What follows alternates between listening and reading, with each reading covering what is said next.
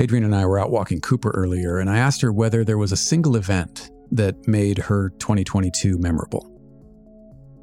She thought about it for a moment as we walked and said, Honestly, I can't think of anything. Can you? I tried to scrub through the previous 12 months in my mind, and I drew a blank. Nothing stood out. I mean, there are a ton of things that come to mind, like another year of COVID, another year of humans failing the environment, Congress, the Supreme Court, Brexit, China, Russia, Ukraine, Twitter. I could go on, but none of the things I would come up with feel very personal. They affect all of us in one form or another. When we got back to the house, Adrienne asked if she could read me a poem that one of her friends sent her. It's an anonymous poem that was shared on the Plague Poems Twitter feed. It goes So the goals you had set were not achieved. So the plans you had made all went awry.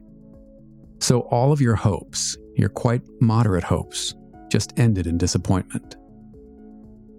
You have survived another year of the plague. And while that may feel as though it is not enough, it suffices. I don't know how or even if that lands for you, but I find it strangely comforting.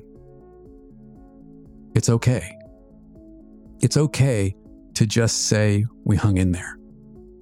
It's okay to say we did some things, but more importantly, we also tried to show up for each other.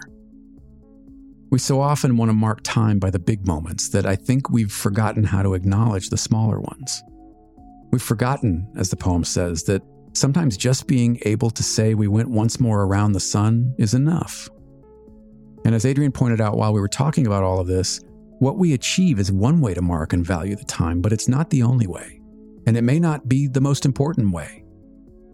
So we keep doing and trying and fumbling along, thinking about the small moments, trying to pick up the small pieces and doing the small actions. And a lot of times, we're going to get it wrong. But maybe we were a little more mindful and intentional than we were the year before.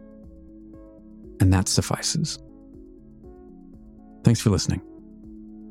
I hope you have a happy new year.